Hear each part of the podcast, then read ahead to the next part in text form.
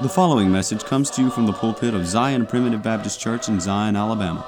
For more information, please visit us online at zionpbc.com.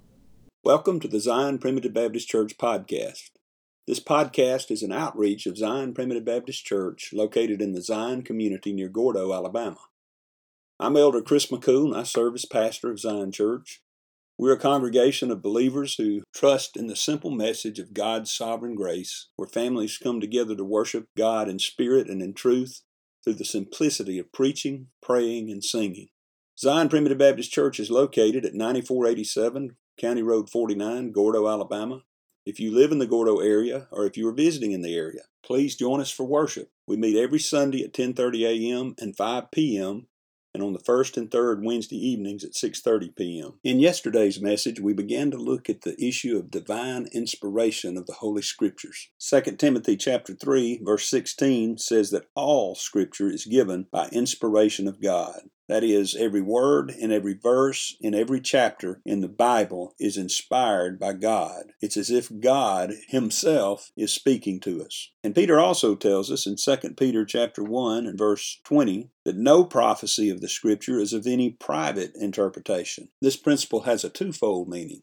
First of all, it tells us that we have no right to interpret a scripture any way we want to, just according to our own opinions or whims.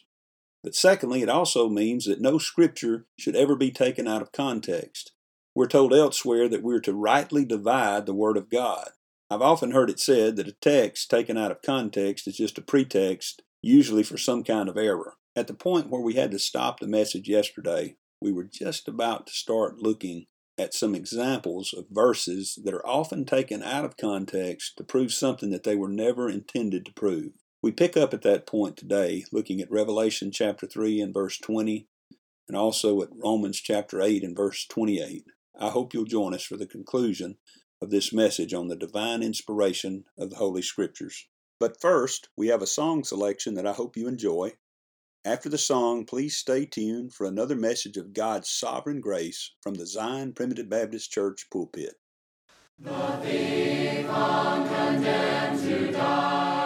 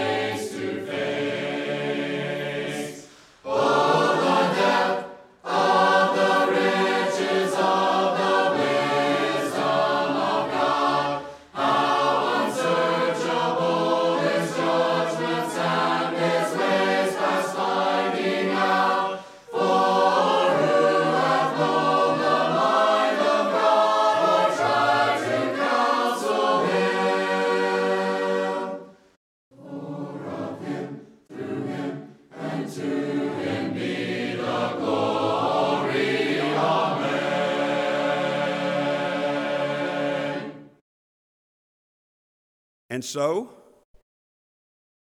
when we start looking at verses that are taken out of context often and used to support what I believe to be uh, an error in teaching, we go to places like Revelation chapter 3 and verse 20.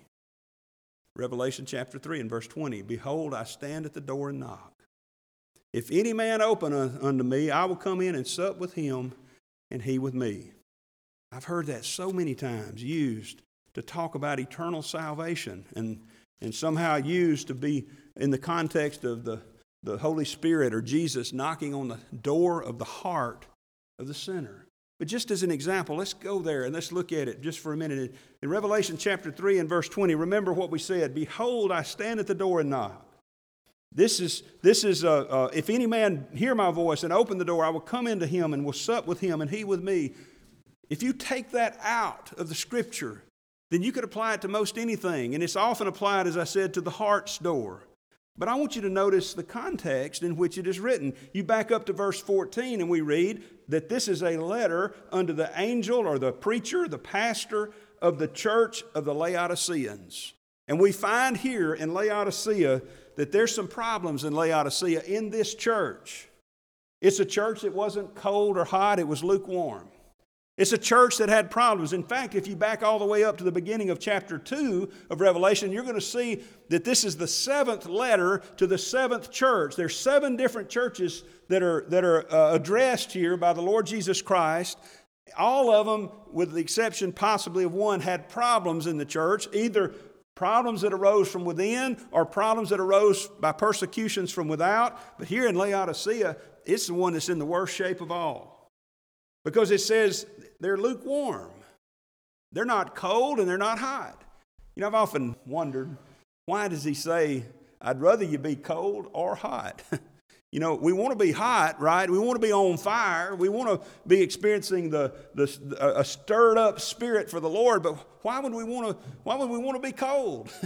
well, I believe the reason for that is, is that if, you know, when I get up in the morning and the, and the heat's not working, I start scrambling, and it's cold outside. I start scrambling around to fix the problem. I've done that before. I've woken up before and our heat had gone out and it was 20 degrees outside and it felt like it was 10 below zero in the house. But buddy, I didn't just say, well, it's okay, I'll be all right. no, I was calling the man to come out here and fix it, or I was building a fire back when we had a fire. I was turning on the gas now that we have gas logs. I was doing something to get better. You know, I think that's one of the things he's saying here. When, you're, when you know you're cold as a church, you realize there's a problem. You need to get better. But when you're just content and things are just lukewarm, you're just going to sit there and spin your wheels and just do the same old thing over and over. Now, listen, I want to be on fire. I love being a, we, we've experienced that here, have we not? We've experienced the heights of the stirred up spirits that we've, we've enjoyed this, the, the, the blessings of, of, of the fire of God almost, it seems like coming down. And, it's, and it's, it's been a glorious thing, but sometimes I find myself lukewarm, and that's where this church found itself. It was just kind of going along to get along, everything's okay. And he said, You say you're rich, you think you got all you need but you're unaware that you're wretched and miserable and poor and blind and naked. And he says, You need to make some changes in your church. You need to buy gold tried in the fire that you may be rich, white raiment that you may be clothed. He's talking here about spiritual riches and he's talking about a spiritual walk. And ultimately, he says in verse 19, As many as I love, I rebuke and chasten. Be zealous, therefore, and repent. Talking to the church. Now, now, let me stop you here before we get into verse 20.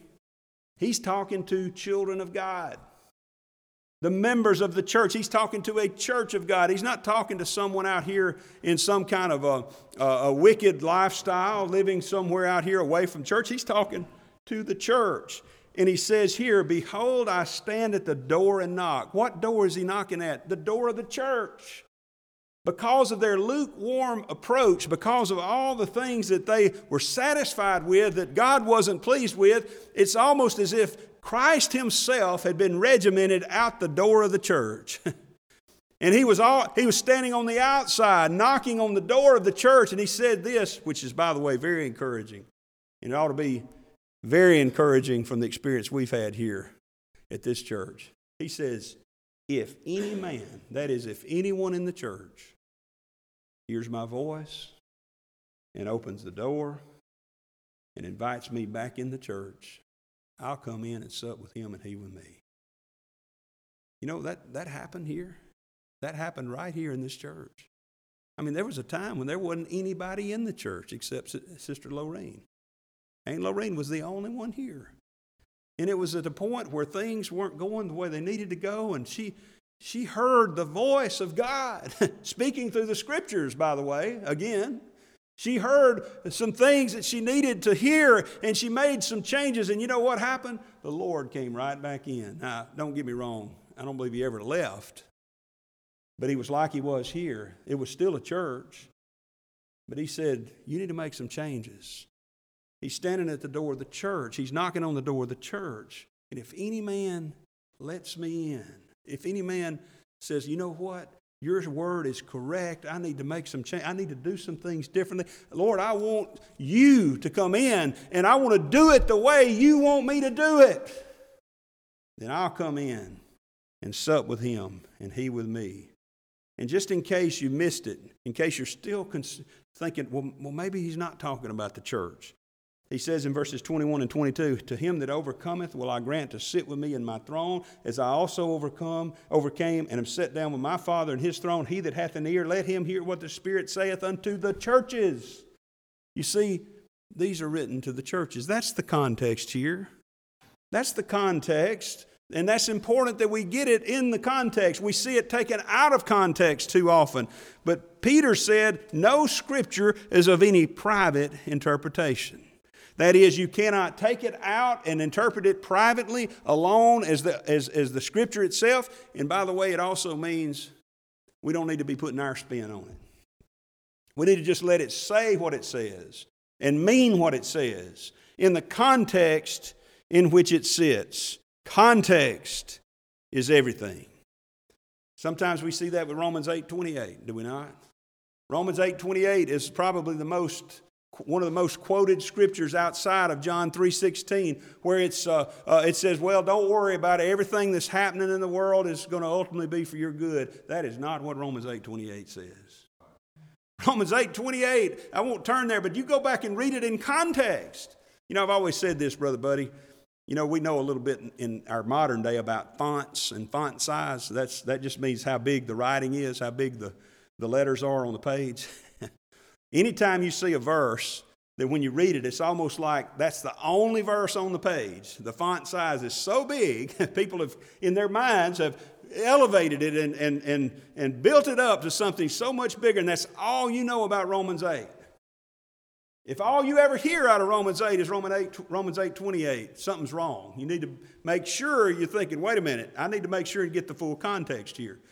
If you go back to Romans chapter 7, you'll read about the context that begins there. Uh, Paul is talking about all of the sin curse that he sees in his own life. Oh, wretched man that I am. Who shall deliver me from the body of this death? He talks about how he struggles to do right. The things he would do, those he does, that's not, he doesn't do that. What he doesn't want to do, that's the thing that he does. And he says, I've got all this problem. And eventually he does. He cries out, Oh, wretched man that I am. And then he goes into chapter 8 and he gets to talking about the sin, the sin curse around him. He gets to talking about the sufferings of this present time.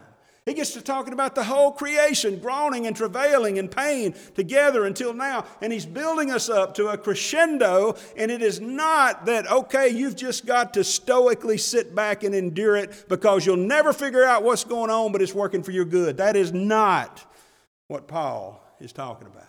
Paul is building us up, talking about the sin curse in this world and the sin curse within us. And he says uh, in Romans 8 28, he reaches the crescendo and he says, By the way, all things work together for good to them that love God, to them who are the called according to his purpose. And he doesn't stop there, praise God. He moves on to the things that are working for our good. We have to ask the question, What is all things? What things is he referring to? How many times at a funeral have we heard Romans 8 28 quoted, and then nobody ever mentions Romans 8 in verses 29 and 30? The best part is Romans 8 in verses 29 and 30. He says, All things work together for good. What things? For whom he did foreknow. He also did predestinate to be conformed to the image of his Son, that he might be the firstborn among many brethren. Moreover, whom he did predestinate, them he also called. Whom he called, them he also justified. Whom he justified, them he also glorified. What shall we then say to these things? If God be for us, who can be against us? See, that's the crescendo that Paul Paul was reaching. He says, All these problems in the world are afflicting me just like they're going to afflict you. I'm struggling with sin. I'm struggling with being lukewarm. I'm struggling with doing the wrong thing. I'm struggling with thinking the wrong way. And then when I look around me, I see all the problems of life. I see the struggles out there. I see unfairness. I see murders. I see assaults. I see, I see earthquakes. I see tragedies. I see problems out there. That's our lot in life. But praise God God, it's not just that those things are working to our good, those things are working against us. Those things are going to hurt us. Those things will pull us down. The sin in your life is not working for your good, the sin around you is not working for your good. But praise God, He says, the Lord Himself has overcome this. And we have something greater waiting on us than we have ever experienced in this life. And by the way, it doesn't depend upon your pitiful little efforts. You know, Paul said, I'm the chiefest of sinners. you know, I don't, I don't disagree with him because I know the scripture's inspired, Brother Mackey, but I don't see how he could have known just what a sinner I am. If he'd known me, he might have said, Well, I'm the second chiefest of sinners. but you see, Paul is telling us in the context there that there's some things we need to know about, child of God. Don't let anybody tell you that the great doctrines of grace are things that are too deep for you to understand. Beloved, they are the milk of the Word. They are the very thing you and I need to understand about, to know about, to get through this life. I don't know about you, but I hadn't handled things just right this week. I've responded in ways to problems of life that I'm ashamed of. That if I were judged upon that, there was no way I would get to heaven but because I can rest in the fact that the Lord Jesus Christ paid the sin debt for every single one of his children, including poor, pitiful little me. I can trust that even when I mess it up, He got it right. Even when the world is all against me, He's for me. And that's what He's talking about there in context. No scriptures of any private interpretation. We need to understand that that context is so important. Well, let's move on and try to finish this up in the little time that we have. So, if the Bible is completely inspired and completely accurate, what does this mean for us? Well, it means that it is completely complete. okay? The Bible is completely inspired, it's completely accurate, and it's completely complete. That is, it's all we need today. Did you know that your your Bible is more up to date than this morning's Tuscaloosa News? Did you know that your Bible is more relevant to you today than any course in college you could ever take? As I said earlier, J. Vernon McGee made the statement one time if the Lord spoke out of heaven today, he'd just repeat something he's already said. And what that means is, is we don't have to. There are people running around today. I know they say, "I've gotten a new revelation from God." I've heard an angel say this. You know, there's a there's an entire religion founded upon the idea that an angel appeared to a man in New York State and gave him another revelation, another testament of the Lord Jesus Christ. You know what Paul said about that? In Galatians, the first chapter, you can turn and read it sometime. He said, If I or an angel in heaven preach unto you any other gospel, any other message, let him be accursed. I don't doubt that angels or spirits appear to people. I believe in the spirit world. There is a demonic world, there's a spirit world out there, there are angels out there. I, I, think if we could see with spiritual eyes, we'd see angels attending our services. We're told they, they like to hear about these things. But, but, but even if, I mean, and, and that would be a, an awesome experience, would it not? For an angel or some kind of spirit to appear. And the devil himself can be transformed into an angel of light, by the way. But you see, that's why it's important that we understand that the Word of God is complete. It is the inspired, literal Word of God. It's complete and it is accurate, and it needs no additions. So even if the experience that man had in New York was true, it, if the message given to him conflicted conflicts with the Word of God, then he just needs to throw it away as an accursed thing. And it does, by the way, in that particular message that I'm referring to. It, it conflicts. So it's not accurate. It's not something we need to follow. Going back again to 2 Peter. You know, if there was ever a man who we would say had the right to come up with his own testimony, to, to add to the Word of God, wouldn't it be a man who had seen Jesus Christ transfigured on the Mount of Transfiguration and then seen him crucified and buried and risen again. In 2 Peter chapter 1, we're going to back up to verse 16 here. And I want you to notice what the Apostle Peter said as we kind of try to bring this to a close. He said, For we have not followed cunningly devised fables when we made known unto you the power and coming of our Lord Jesus Christ but we're eyewitnesses of his majesty. Now, here's the point where I would probably, in my pride, would be saying, So, buddy, I got some stuff to lay on you. In my opinion, ought to be more important to you than other people's opinions. You know, this is where I'd be lifted up with pride. But notice what he said. He said, For he received from God the Father honor and glory when there came such a voice to him from the excellent glory, saying, This is my beloved Son in whom I am well pleased. And this voice which came from heaven we heard I was with some people that heard this when we were with him in the Holy Mount. I was there when he was transfigured. But notice what he says in verse 19. We have also a more sure word of prophecy, whereunto ye do well that ye take heed, as unto a light that shineth in a dark place until the day dawn and the day star arise in your hearts. And now he leads us into what we've been talking about already, knowing this first that no prophecy of the scripture is of any private interpretation, for the prophecy came not in old time by the will of man, but holy men of God spake as they were moved by the Holy Ghost. See what Peter said? He said, Hey, I've had the, the greatest experience you could ever have. I saw Jesus Christ transformed I saw Moses and Elijah in their glorified, glorified state standing beside him. I heard the very voice of God. But I don't rely on that because I've got a more sure word of prophecy.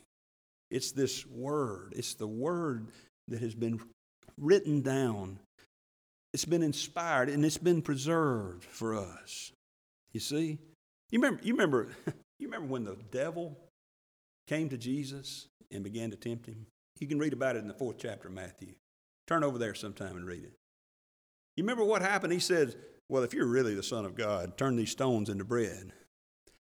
If there was ever any person who walked on the face of the earth who had the right and the ability and the authority to make up something, to speak some new truth, that would have been the time and that would have been the person. And every time he said, Turn the stones to bread. He said, Jump down off the temple. They'll bear you up. He said, Here's the whole world. Took him up to the, the to the mountain, said, Here's the whole world. You can have it all and, and avoid the cross. Every single time, Jesus Christ Himself said, It is written. It is written. He, we, we read somewhere, I believe it's in the 119th Psalm, but don't hold me to that, where He hath elevated His word above all His name. In other words, God says, You can call on my name all you want to, but my word is what I want you to follow. You can say you follow me, but I, I put my word above you calling on my name. Second Timothy, and we'll bring this to a close. Going back to chapter 3, 2 Timothy chapter 3, where we started, verse 16. You see, what this means for us is that we have something we can rely on and we ought to rely on it. And it's all we need. Now, I'm not saying a commentary is a bad thing. It's fine to have a commentary. It's fine to read a commentary, but you better have your Word of God with you. You better, you better be measuring it by the standard of the Word of God. There's a commentary I've been using lately that's got some good stuff in it, but he's got some stuff he's bad off on. and, and, every time I come to it, I go back to the Word of God to, to realize that this is not, what he's saying is not true. Now, notice, though, that the Word of God is all we need. In chapter 3, 2 Timothy 3.16, all Scripture is given by inspiration of God and is profitable. It's good for you, child of God. It's good for you. Now, notice what it's good for for doctrine for reproof, for correction, for instruction in righteousness. Notice, notice what this is. There's nothing else we need.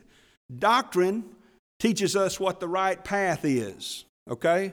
Reproof teaches us when we're not on the right path. Correction teaches us how to get back on the right path. And instruction teaches us, instruction in righteousness teaches us how to stay on the right path. See, that's what the Word of God does. And notice in verse 17 it says that the man of God may be perfect. That doesn't mean sinlessly perfect, that literally means fitted. It's the Greek word artios, which means fitted or, or fit for the battle, so to speak. He said that the man of God may be perfect, truly furnished unto all good works. Notice what he says here. Thoroughly furnished means to finish out or figuratively, as with a teacher, it means to equip him fully.